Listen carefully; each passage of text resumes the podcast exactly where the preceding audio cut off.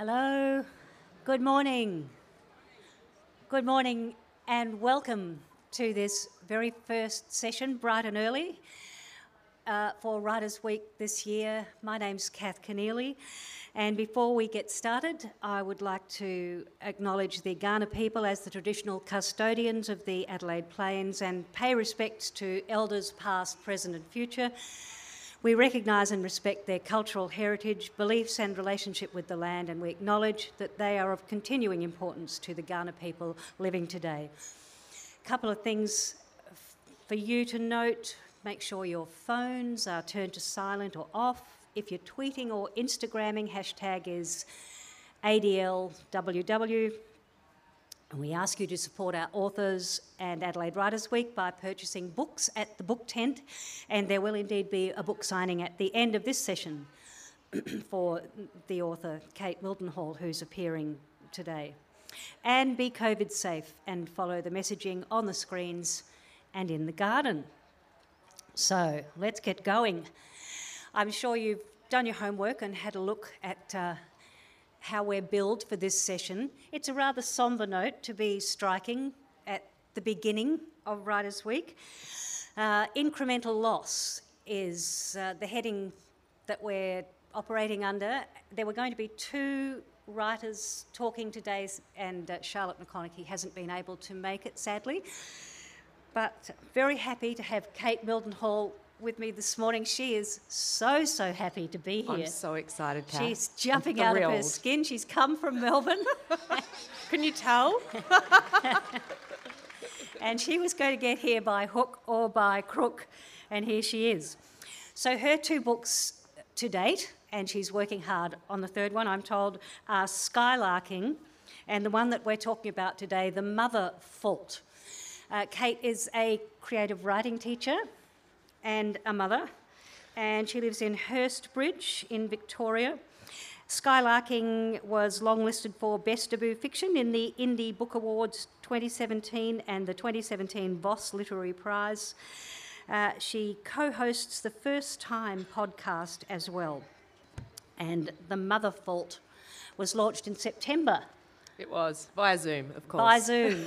so um, we're giving it a, a big welcome this morning. I've found it a fascinating read. If Kate doesn't mind, I'll just do a little précis uh, of the story. So um, it's set in a, a recognisable but climate altered Australia in the near future. It's a story of Mim. Uh, she's a formerly tenured geologist who's put that aside to bring up two children, Essie and Sam, who are 11 and 6. And her environmentally conscious husband, Ben, is a FIFO engineer and works in Indonesia at a mine operated by uh, China and Australia jointly. And his role there is to minimise environmental damage and thereby hangs a tale. Uh, she has a fairly comfortable life in Melbourne. She's microchipped, as are nearly all of uh, the population at the moment, at that moment. And she's caught up in the usual daily worries of uh, mothering and getting kids to school on time, and everything seems fairly normal until Ben disappears and can't be find, found, and his uh, chip's not responding. So she has to make some fairly uh, life altering decisions, fairly quick, smart, because the department, who are the only department in government who control every aspect of life, drop in for a cup of tea, offer their help, and take away her passport and the children's passports and uh, more or less warn her to stay put, which is what she doesn't do. she does not, indeed. So I thought I'd ask you first up, Kate. Skylarking was your first novel. That was set in the past and it was based on a real historical event. And this one's set in the near future. Why was that? Did you, did you think it seemed urgent to write a fable for our times? Oh, that's a good question. And I don't know if I thought I could do anything like write a, a fable for our times, but I the first part of that, that, that answer is that I'm very stubborn. And what tends to happen is that when one writes historical fiction for their first book and it, it goes reasonably well, one is expected to write another historical fiction uh, in the same kind of vein. And I have never been one to follow what I was supposed to do. So I, I really wanted, um, in some ways, to kind of stretch my legs and, and to have a go at something else. And also, I have not had the luxury, which I know some writers say they have, of having numerous ideas from which to choose. So the, uh, the idea for the mother fault came, and I've got a, a Word document um, on my computer that says, do not do not look at this or do not open this until skylarking is done.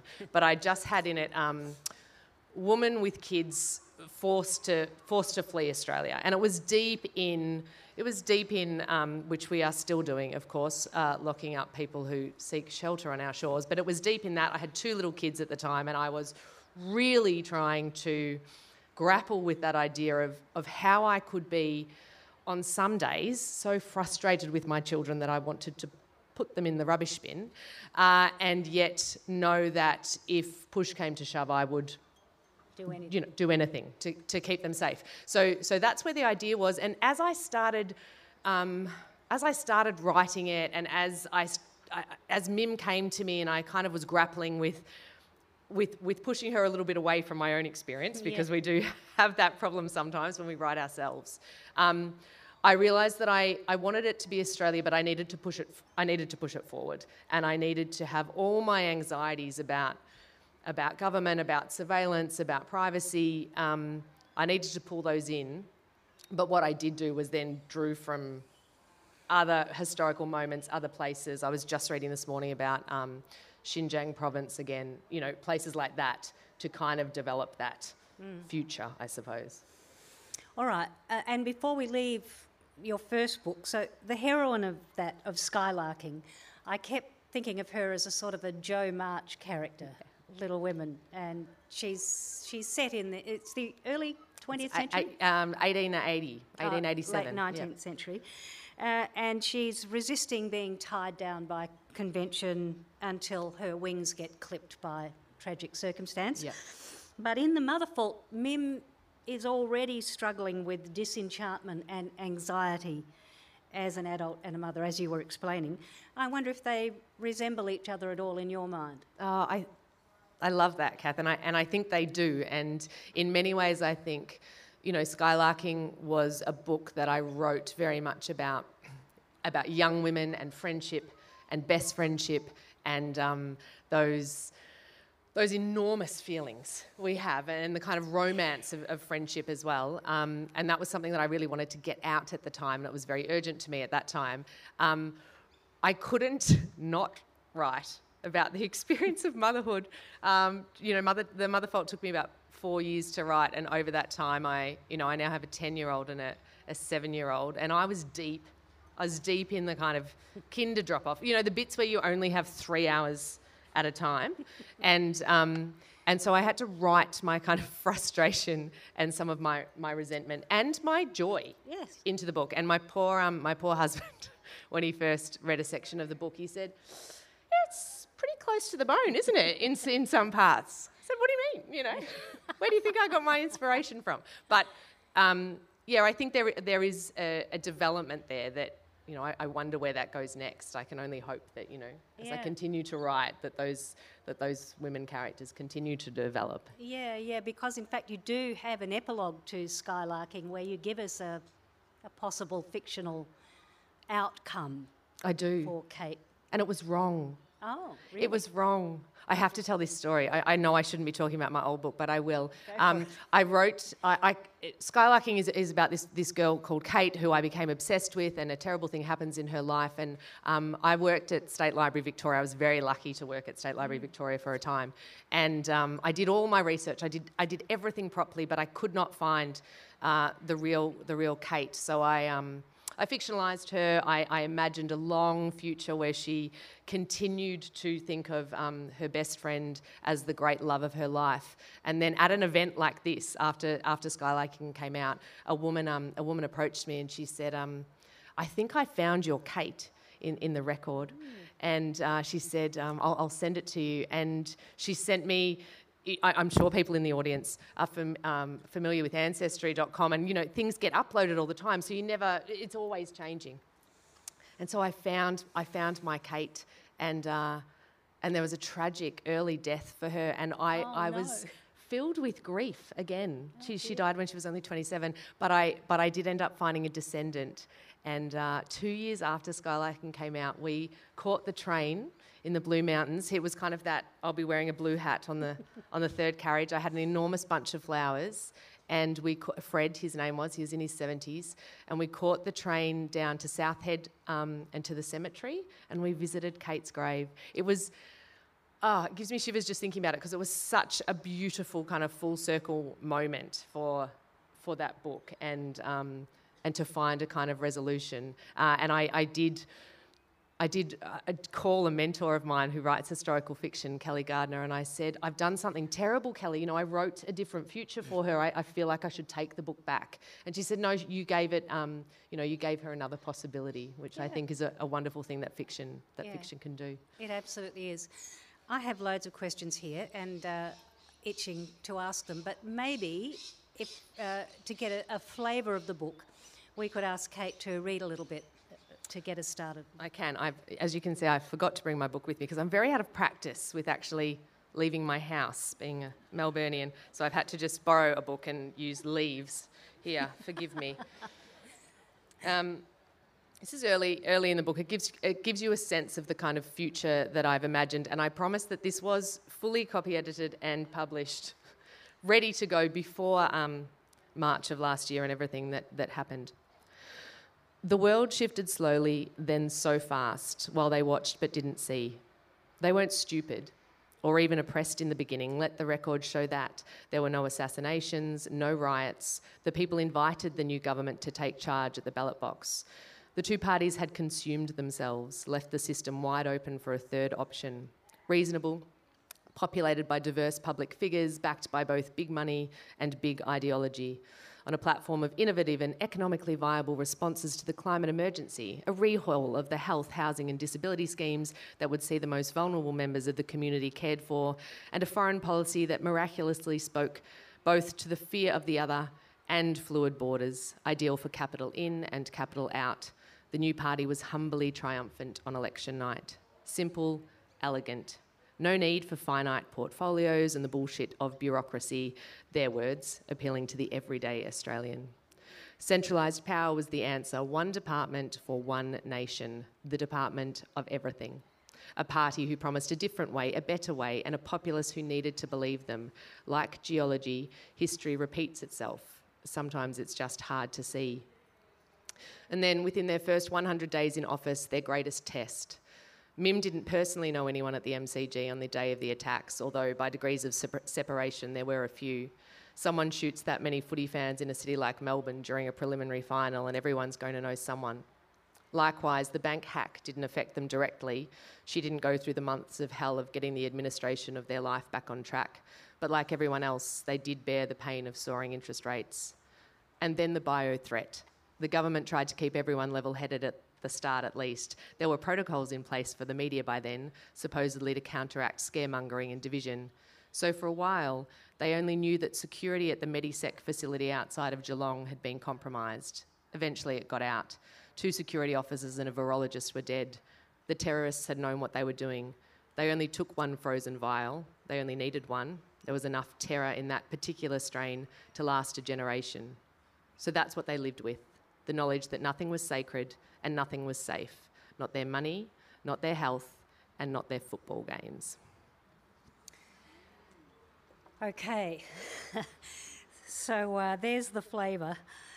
Um, and you envisage a situation where Mim, in her particular difficulty, is left without any of the usual supports that she might have because the state has intervened so fully into every aspect of people's lives that she can't reach out to anybody mm. without endangering them. It was such a tense read. It was so easy to imagine, I found. Was it a big stretch of the imagination for you? Or, or, are you feeling that this is creeping up? Yeah, I think that there was there was a lot of fear, and interestingly, you know, of course, I wrote this before um, before COVID, before the pandemic. But that that fear that that rolled in, um, that I'm sure everyone felt uh, in those first couple of months, where certainly for me, in thinking about the kids, I was like, is this the moment that we're supposed to panic?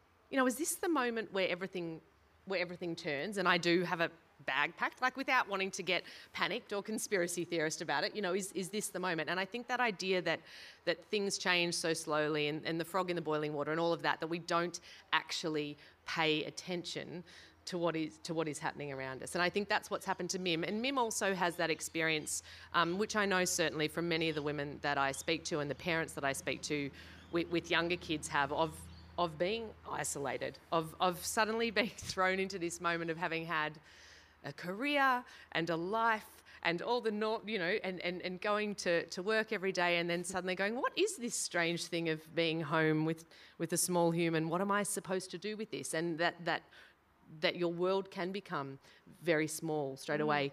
But th- the other aspect of that, the idea of her being isolated, one of the problems that I had really early on is that. I, I, kept asking myself, what would I do in this situation? What would I do if, if I was suddenly threatened? You know, where would I run? How would I get cash? What, what would I do? Mm. And I knew that my support network, you know, my gang of girlfriends who I've known since since year 12 and we all had babies together and married blokes from the same gang, um, they would do anything for me. You know, they would they would break any kind of rule that they could for me. So I also needed to make Mim someone who had become isolated, both. Mm. By, both from her work and, and who had pulled herself back yeah. a little bit because um, I didn't want her to have those those easy options, except of course for Heidi, who um, who makes the ultimate kind of sacrifice for her. Exactly. I, I think. All right, we'll get to that. And backtracking again a little bit, I do I really like the insecurities that you give Mim because it sort of matters really to the unfolding of the, the novel. But right at the beginning, you've used a, a Gwen Harwood poem as an epigraph uh, where Gwen is talking about the wild daughters becoming women, right back to monkey bosom, lemur breast. Uh, and in this book, Mim has a very gutsy 11 year old daughter called Essie, uh, on the threshold of puberty, uh, you know, clear about in her mind about absolutely everything, critical fulcrum of this story. Did you think of her as a sort of a foil for Mim?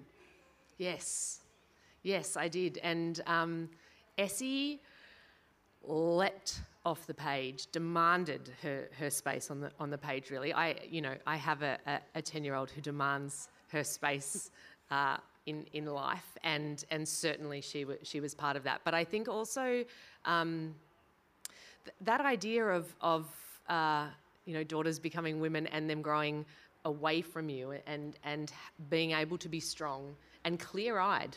Uh, in the ways that you're not. And I think, too, you know, I've, I've been writing this through the extraordinary kind of climate activism of, of young, young people and seeing young women demanding their space, um, yeah. being sick of it. Mm. You know, honestly, I think of the last kind of couple of weeks in uh, in Canberra and just being being sick of it mm. and and being ready to just um, say that with with utter clarity. And so uh, she was she was a joy. She was a joy to write and frustrating too because because I was frustrated with her.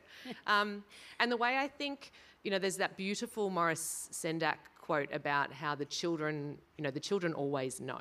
You know, we, we try and protect our kids um, from dark things and from difficult things, and um, but you can't. The, the last year shows that. Mm. You know, they they know what's going on, mm. and they have such um, such wisdom about it often as well. Mm. So she certainly um, she certainly brought that out. Yeah, she sure did. Um, what about the title, The Mother Fault? It's is I don't suppose it's anything as neat as a geological well, it isn't actually a technical a, te- a, technical uh, term. I had the great pleasure of um, having Charlotte Wood as as my mentor uh, through the writing of this book, and and she did a read for me, and she said, "Now, Kate, I cannot find the, the geological term anywhere, the mother fault." And I said, "No, no, I made it up. I made it up." but but I, I, kept a journal too during the process. One of the things that I found while I was writing Skylarking, when I got to this kind of part when people mm. were asking me questions about it is that someone would ask me a question and I'd think, I'd, I'd, say with great conviction, oh, yes, this is how I came to that, that decision in the book. and then I'd go back and I go, no, that's not how it happened at all, you know. And and I was thrown by the idea that I couldn't understand my own process. So this time with the mother fault, I kept a journal. It's 175,000 words, um, and it is a mess, and it kept on crashing my computer, of course. But um, in it, I found I went back and I found the day where I was playing with with words and um, possible ideas for the title, and I kind of come to the mother fault, and I called my mum I have family members in the audience who will who will know um, what my what my mum might respond like. And she said, "Oh God, Kate, you can't call it that."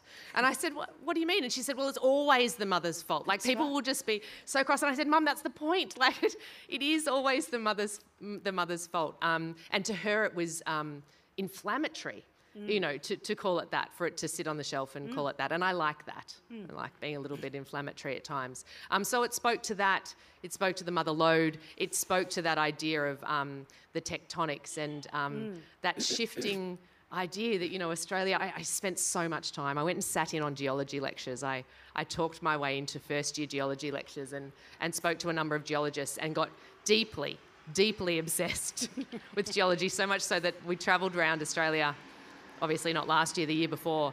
And my kids said, Mom, can we stop taking pictures of rocks? Mm-hmm. Like, we're so sick of all the rocks.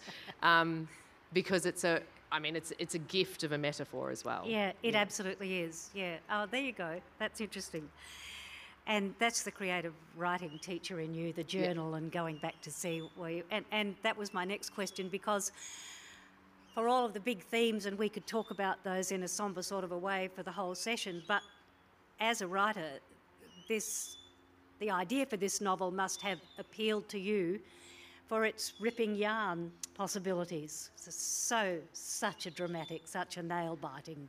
Well, story. I'm glad. I'm glad that it's a ripping yarn. I wanted to write a page turner, and you know it's very funny. In the last um, in the last week, um, the Mother Fault, you know, wonderfully, thrillingly, has been um, longlisted for an ABA award in, in general fiction, and then hilariously longlisted for a design award for this, you know, the stunning cover in literary fiction. And it's very funny for writers because we don't, you know, we don't have a say about that part of it. That's to do with our publisher and, and the way that the marketplace and booksellers kind of want to pitch our book. But but right at the start, when I when I was talking about this book, I said, you know, I want it to be like an explosive helicopters coming in kind of movie. I'm a sucker for those kind of movies, you know. Um, at the same time, as as um, you know, I, I, want to write a beautiful book as mm. well. I want both those things, and I think I should be able to do both of those things. Um, so I love that. I love that aspect of it, and really, in the end.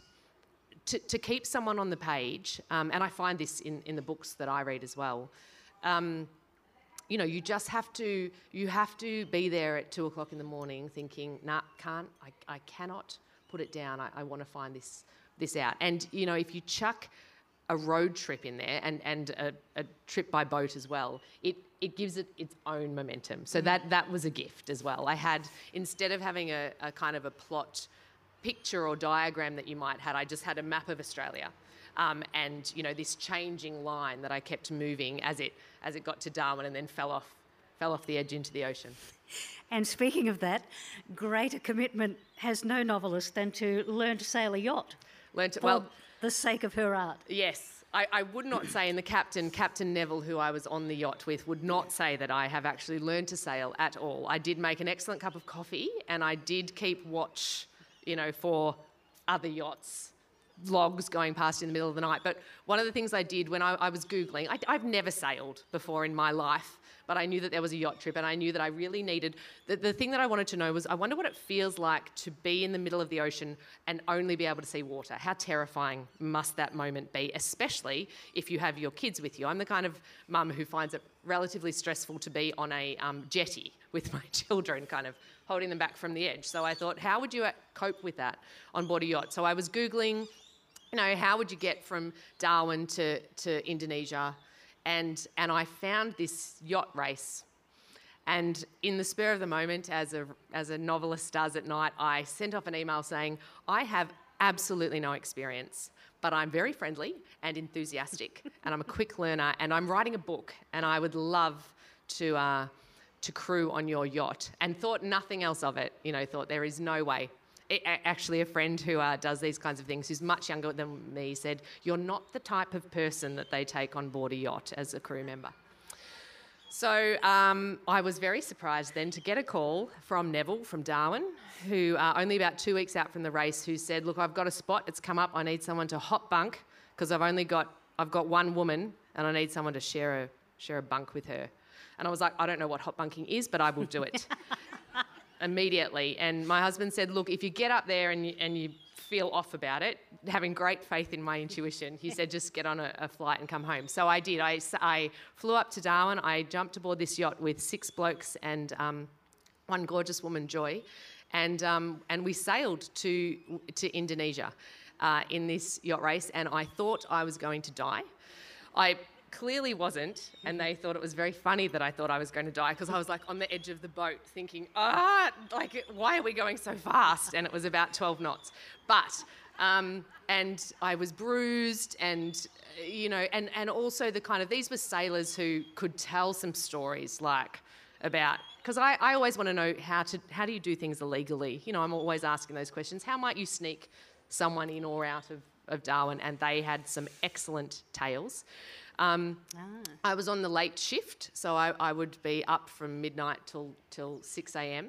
keeping watch, and it was the most extraordinary thing I think I've ever done, and and it and it was useful for the book because I did things like understand understand that a, that a yacht kind of surfs down a wave if you're doing it right. You know, like that feeling. I, I, suddenly understood what that meant, or that you are bruised. You know, one night I didn't quite understand how how everything works in a yacht, and I failed to snib the um, the door properly and kind of came out, you know, in my having had a shower, like burst through four doors because I didn't realise what you needed to do.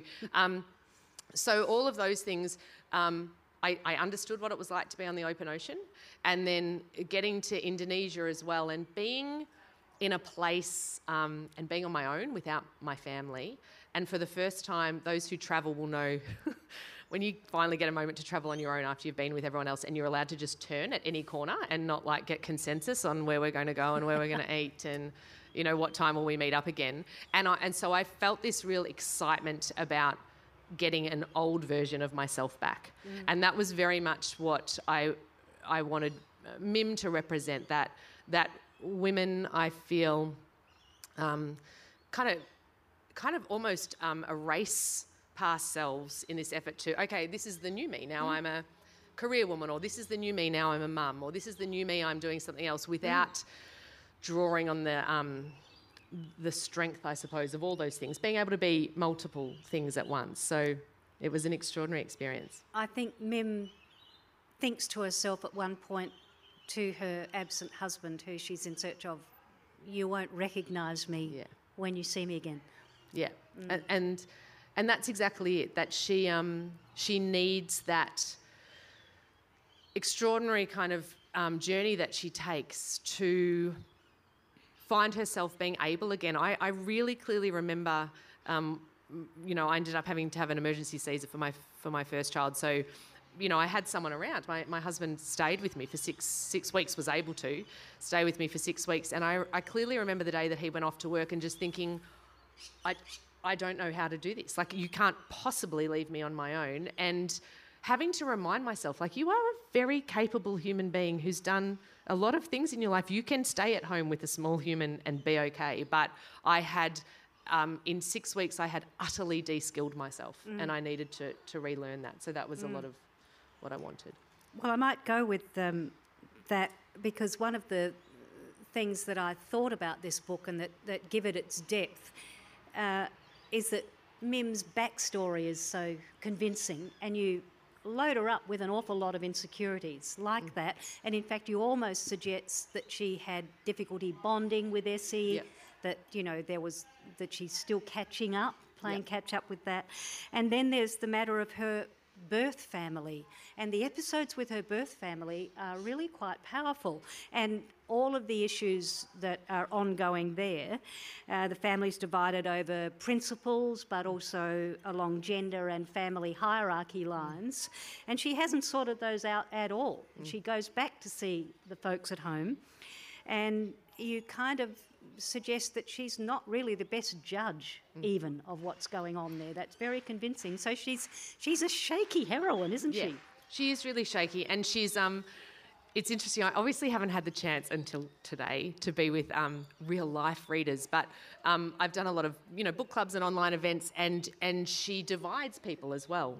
Um, she people are angry with with her or say you know she shouldn't have done that. She shouldn't have put her kids in danger, and I think you know, the, the way that most of us have to do life is to make a series of split decisions, really, with uh, thinking at each time, um, well, certainly for me, mostly, I'm probably doing this wrong, but, um, but I'm going to have to, to go with it anyway. Um, and that, you know, that rage that she has with her family, that feeling of both um, wanting to reject some of, of, of them and, and what they've done, but also still being a kid, you know, and wanting to be loved and wanting to be accepted, wanting to have that, you know, those instances with her big brother. You know, she's so angry at him, and and and it's an old it's an old hurt that just comes up again and again. I think those old hurts, you know, we.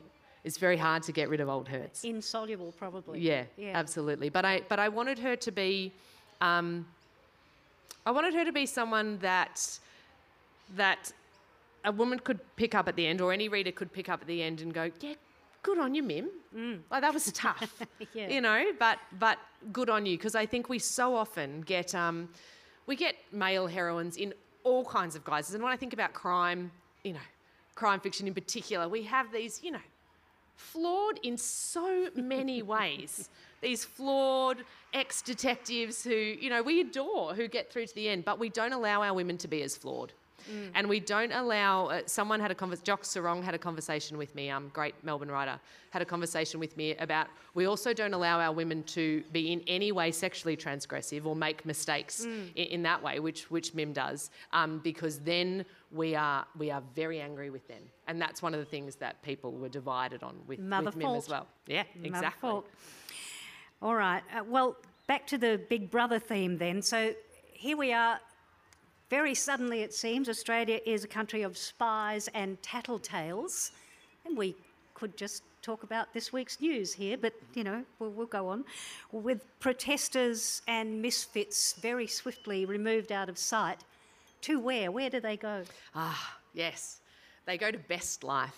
They go to uh, Best Life, which is which is a you know a re-education camp, but very much um, based on the idea of estates. I'm not as familiar with Adelaide, but but on the outskirts of, of Melbourne, the kind of northern rim particularly, um, they have sprouted in the last 20 years, I suppose, just these endless, endless acres of estates that all cookie cutter houses that all look the same, but woefully um, in terms of access and in terms of the types of things you have in there, just you know, no provision at all made for them. Yep. Um, but people end up being caught in them and, and never leaving them. Um, so the idea in the book is that Best Life Estates have, of course, been, been bought in as a fantastic um, answer to all of our social problems, and people can go there and be looked after. Uh, but as in, um, you know, the New Yorker article I was reading this morning again about um, Xinjiang province, you know, they are actually um, the, the gate turns one way and they're, and they're not allowed out. I love that, um, you know, hashtag best life, living my best life, uh, I think is, is also part of it that, you know, it can look so shiny and delightful on the outside, but if we are not paying attention, um, this is this is what can happen. This is what can happen to us. And that idea that the government just slowly, like I, I do think, which departments were all rolled into one a couple of years ago? I know that arts certainly is is not a department anymore at all, but that idea that we would just be um, under this very benevolent kind of bureaucracy that just takes away any idea of us questioning anything at, at all was Yeah. was what I wanted to yeah, do. yeah, uh, all too, all too possible to imagine.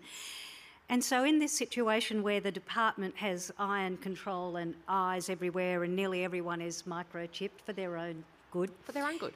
uh, everybody still maintains a, a show of normalcy, uh, a- and this is set up very well by having your characters able to remember how things were different not long ago, and obviously older people in the book remember, but so do Mim and her old boyfriend Nick, who comes up as the, the person who takes away in the boat. Um, what are some of the things that they remember that have gone? Well, they remember, I suppose, that sense of um, of of possibility of, of, life being normal. They remember, um, you know, Mim has a, a moment um, in Darwin in terms of climate you know, and looking. Um, she's in the marina and she looks down and she can see the old marina under under the water. Yeah, that's there. lovely. And that, you know, I did a lot of looking those incredible CSIRO maps which show um, possible sea level rise, and, and that was some of the research that I did to get. I didn't. I didn't want to write a Cli-Fi novel, um, but I. But you can't write a novel right now without obviously. Um, looking at, at that most present kind of challenge that we have. Um, so they remember uh, a life like that. Essie is so angry as well at Mim. Like, why didn't why didn't you do something? Yeah. You're the grown ups. why didn't you do something when when you could? Why didn't you see what was happening? Um, so that's the kind of life. Nick and and Mim's um, memory too of you know summer romances like again, this is my book where I tried to just fit everything that I love into it. Like, I want a good old kind of motorbike chase. I want a, uh, you know, the, the yacht. I want um, an old flame come in. Like, let's just see if I can shove everything that I love into, into one book. Some beach. Yeah, yeah, absolutely. Mm. So, um, you know, Nick is representative. Nick has um, conscientiously objected uh, to having the. Um, the implant, which was uh, plot wise very handy. Uh, so he is reminiscent of that old an old time. Someone who has always been a bit of a cynic mm-hmm. about what the government might do. Mm. You know. Yeah, and I suppose it's a love story in the sense that Mim risks everything to try and find Ben, and then there's Nick, the old flame, and that transgressive, you know, upwelling of whatever it is.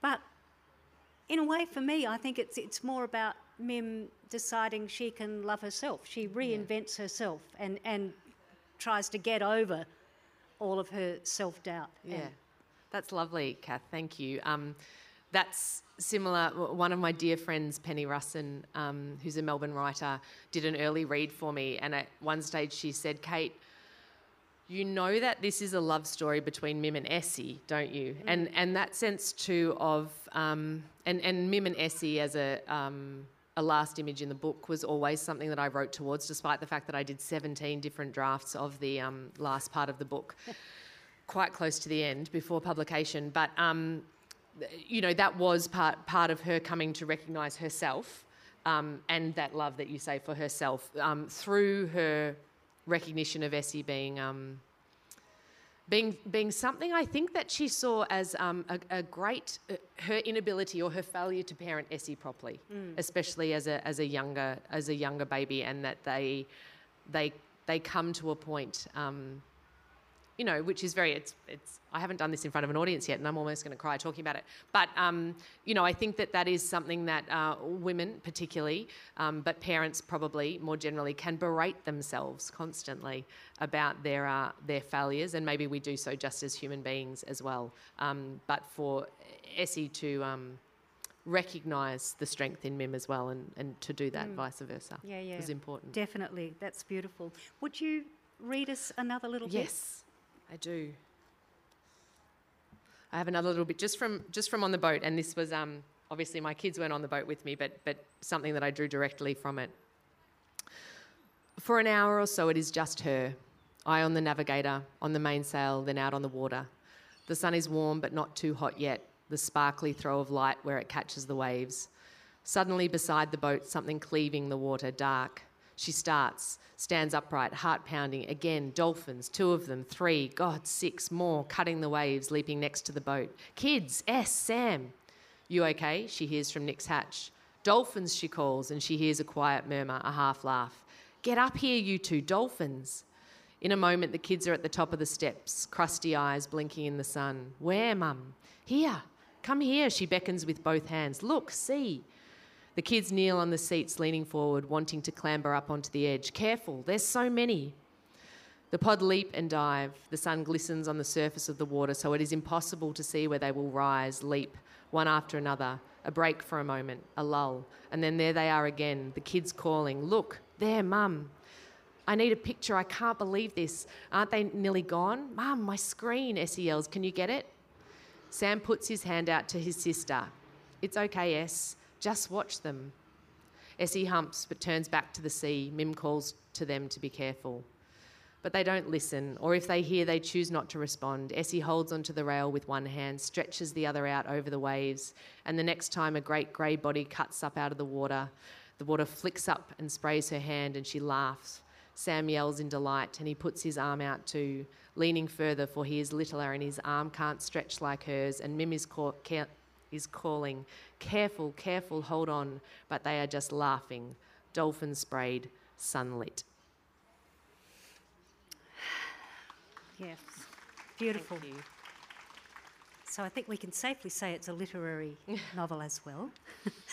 um, and when I stood back from the book after reading it and let all of my reactions die down, for all of the political themes, I don't experience it as a political novel in the sense that the harm is done, the control of the department is absolute, opposition seems to be futile through political channels, and the question is simply whether Mim is able to escape. It's a refugee story. Yeah. It is a refugee story, and look, this is something that I um, I really grappled with a lot at the start because, as potentially young novelists do, or maybe all novelists, at in the beginning, I had these great ambitions that I would write the great, you know, allegory. of the experience of being displaced, and of course, that is that is not um, my story to write at all. But what I I did want to try and embody was the feeling of what one might do if if they were kind of brutally um, moved from the place that they call that they call home. And the whole idea at the start was looking at boundaries and and what i- what is home? And is home a place that we feel safe or is it with people uh, with whom we feel safe or under a government uh, that makes us feel safe? And of course in the end um, you know Mim realizes that it is with with certain people maybe not all the ones that she thought she you know she could be with. But I think you know, I, I have no answers. I have only only questions and the, and fears, and they were the ones that I wanted to um, bring up. And I think it's unfortunate too because because again in that kind of genre line, you know, you think, okay, well, I have to write the, the serious political novel, or I or I have to write, you know, the the novel that is for women and only women and only mothers about what it is to, to have children. And like I said before, I, I wanted to shove everything into it. Um, and I think that I think that we should be able to do that more. I think that we should have those big, big questions and, and fears and be able to think, you know, my fears about extraction, um, about mining, um, but I don't have any answers. I carry around my phone like everyone else with all of its precious minerals in there. I, you know, I, and I think sitting as well with those. Um, in those grey spaces is something that, that that's why we have art. That's why we get to write the questions, ask the questions. That's why coming to festivals is so wonderful and brilliant and, and important so that we can grapple with all that all that stuff. Absolutely. That, that is the correct answer. Good, excellent. The, the question, though, of, well, the questions of global upheaval and mass migration, and now, of course, global pandemic, but especially, I think, for you in this book and for us reading it, how, how nations respond to the influx of newcomers. And it's going to keep happening. It's producing a, a crop of very compelling fiction, and I'm thinking of Lucy Treloar's Yes. Wolf Island, and also that novel American Dirt, which Yes. was out there and being read a lot, um, largely about those matters of, of refugee uh, issues and mass migration and upheaval. A- And you say in your acknowledgements the book began with a scribbled what if when the Australian government closed its borders to people seeking asylum. So, how has the writing of the book, I guess it has at- least sharpened your focus? Yeah, it has. And I did, I spent the first, probably the first year of my research, I just read constantly. I read um, stories of um, refugee experiences and experiences of asylum seekers, especially especially women, especially women who were fleeing with children. Um, the the extraordinary physical uh, dangers and uh, experiences, and then you know, bureaucratic kind of um, walls that, that they would just keep hitting over and over again. And I think that um, the beauty of having small children who, you know, would, would come with us to, to rallies in, in, in Melbourne when you used to be allowed to go to rallies and, um, and you know, do, you know, be, be just mind blown by the idea that someone who was seeking safety would not be given and granted that safety when it is enshrined in law. Um, and, and, and so I think that, that simplicity of, of thinking about that argument, and you know, there is the, the empathy argument, which you know, you could have three whole days just discussing that if that's the way that we are meant to. Um, if we have that right as, as novelists to say, well, let me put myself in those shoes and, and see what I would do. But I do think, uh, you know, right up front, that, that was my question. I'd written, I was very angry um, with Kevin Rudd, who was in power at the time, and I wrote a, um, a sonnet. I had to do a poetry reading, and I wrote a sonnet about, you know, Kevin Rudd having to, to put aging parents in, in a boat and, and get them out of the country. And I thought if more of us actually sat with the physical experience of imagining that, and, and not us necessarily, the people in power who can make those decisions, maybe that, that would make some kind of a difference but maybe not. Hmm. What, when you pick up the book and flick through it, put it down, think about it, what are you happiest about? That's such a good question. What I'm happiest that um that I bloody finished the thing. Really, um, no, I'm happy. Um, I think they, they say that that um, in your first couple of books you, you really just, you know, thinly veiled write your own ex- experience onto the page. Um, which you know in 10 years time i might look back and say gosh yes I, d- I did do that didn't i i think though that the um, the capacity the, the response i've had from readers who have said ah oh, you you got that experience so right for me there's a section where um, where mim you know uh, is is talking, is is reflecting on what Ben's done, the decisions he's made, and she says, "I could have been a hero too, but I was at school pickup." And I think in the end, that's what I really wanted to say that that um, sometimes we make decisions and we don't make the heroic decisions and we don't go out and save the world because in fact getting the bloody canteen lunch order in on time and not having the teacher call to say you haven't done it again is is what day to day is made up of. And um and so that's that's really important. The other thing I have to say, this um this beautiful cover and it's it's coming out in the UK soon and it's got a very kind of um Jane Harper cover which is wonderful. She's written something very nice about it, but you know, it's it's a very kind of crimey look, black and, and dark. But this beautiful cover, um, this this image here is created by an artist who's never done a, a cover art in his life. Um, I found him on Instagram. My best, my darling best friend, uh, said you should check out this guy. He's amazing. He's a collage artist. And Sandy Sandy Cull, who's just been nominated for, for this cover, who's the designer, um, contacted this guy and said, "Can we commission art from you?" He's a wow. young artist in Hawaii, uh, and so he created it. You know, with with sails and, and things to represent rock and, and skin and, and the outback. Uh, and I think it's just so beautiful. And it's kind mm. of changed his life too. He's now started doing a whole lot of cover art.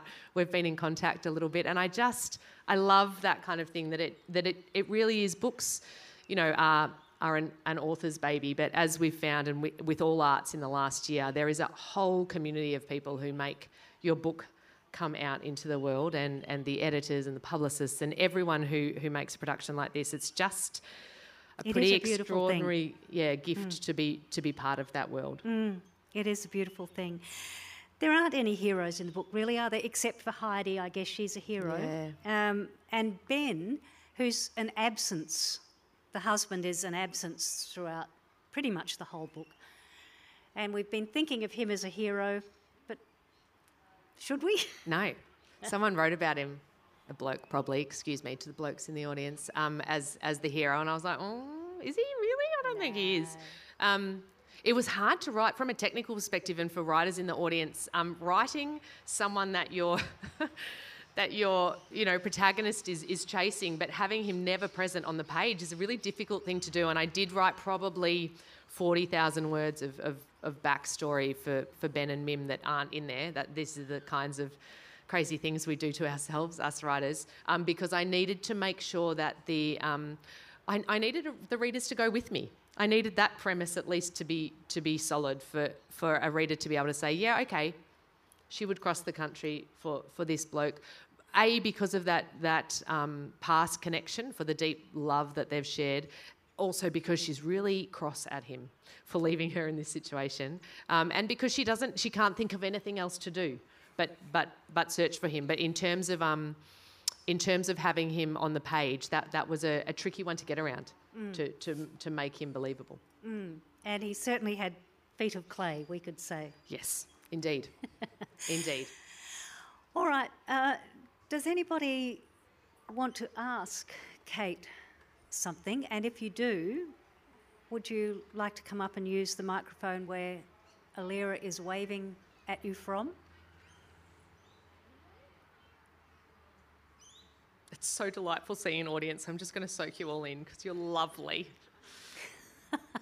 I'll give it a minute or two in case anybody's just trying to conquer nerves here.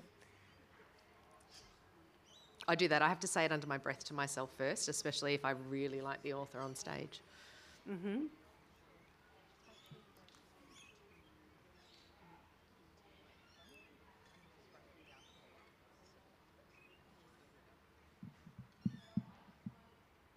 G'day. What makes a hero a hero and what doesn't? Oh, just a small question there for the end. Thank you. Great question. What makes a hero a hero and what doesn't? I think certainly what makes um, Mim a hero, I think, is her is her capacity to be dogged a- about what she wants. Um, and and she does have tunnel vision, which I don't think is necessarily a, a heroic quality, uh, but certainly in in in that book, I think also the capacity to to recognise and in some way be at peace with with your flaws, with her flaws. That that's certainly what it was in in the Mother Fault and in and in Skylarking too with with Kate. Incredibly flawed character, but she had insight in the end, which I think is is one um, that's, that's really important. I don't know if that answers the question. I think I'll be asking that question of myself for a long time to come, but thank you for it.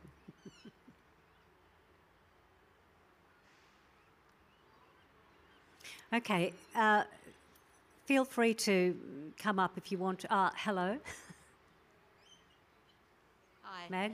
Um, you touched on it a little bit, but I'd like to know. I mean, this is really a, um, a woman's book, you know, about a woman's story and frustrations.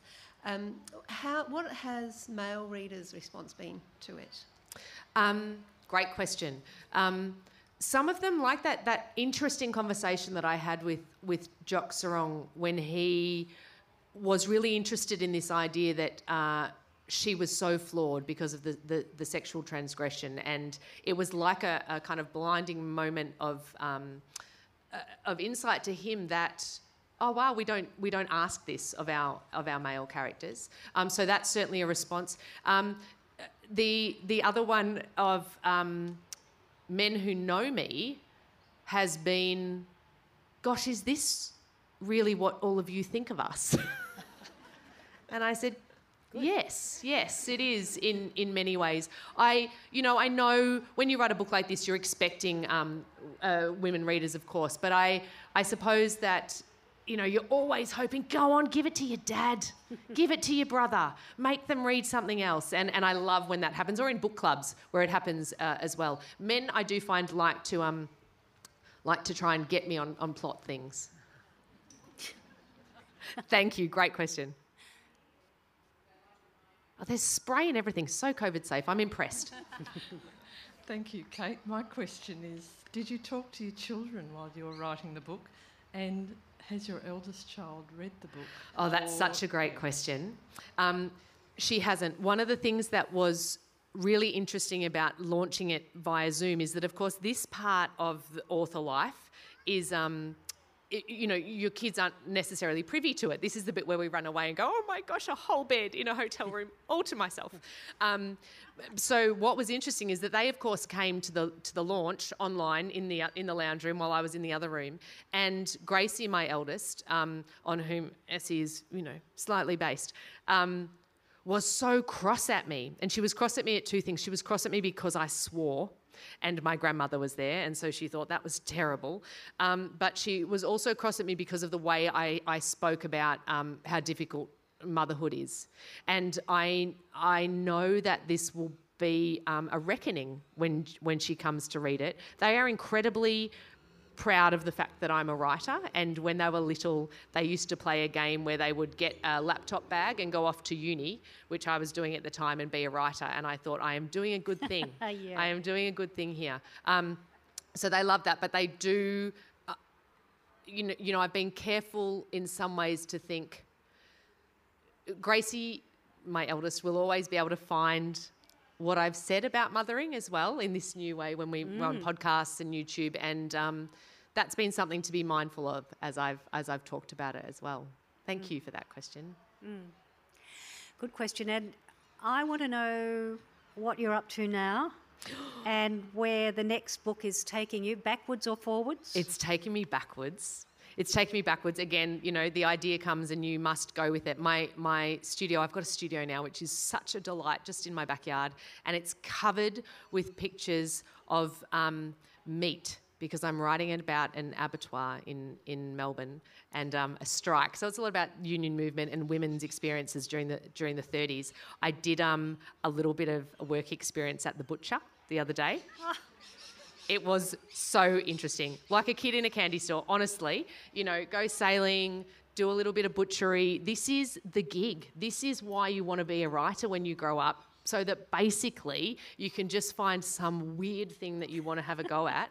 Um, and, you know, I've been a vegetarian at times in my life. My daughter's a vegetarian, my mother's a vegetarian. But have I ever been as delighted by the artistry of meat in my life? Never. I'm so into it. So that's where it's that's where it's taking me um, right now. That's what i'm writing next.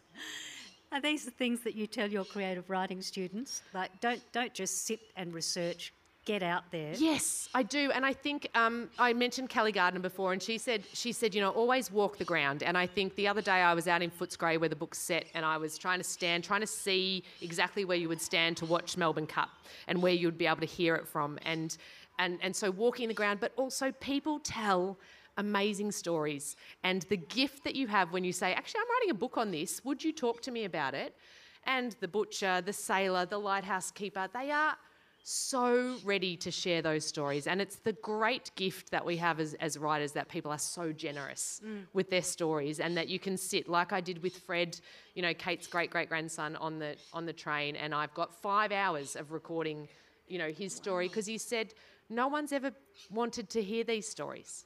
And you know, I think that's that's what we're here to do. We're here to share stories. We're here to remember things, to project things as well, to to imagine. You know, it is um, it's a great great privilege to have this job.